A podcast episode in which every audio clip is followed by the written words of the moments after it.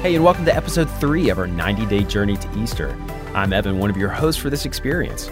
Now, every year I always look back and remember the year 2000. Do you remember Y2K?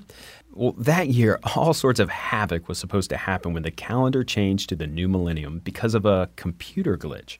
And for years, the IT world had been wringing its hands and predicting chaos. And on that New Year's Eve, I was an IT consultant. And here I was, huddled around a conference table with my team, waiting.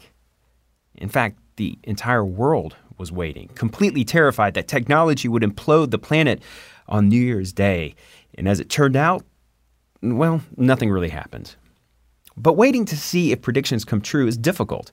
God's people had been waiting thousands of years for a predicted savior or fixer for the problem of humanity's separation from God. And only God could bridge the gap. So he vowed to send a savior at some later time. But how much later? In Annie's message this past Sunday, we learned that Jesus, that he was the solution, the promised savior. He broke the silence and he stepped on the scene. The waiting was over, but few people knew it, and even fewer believed it. But Jesus, God in a body, began an earthly ministry that would change everything for everyone for all time. Now, if you have a few extra minutes, click on the button that says 90 Extra to check out a great video summarizing the first two chapters of the New Testament book of Luke and the beginning of the life of Jesus.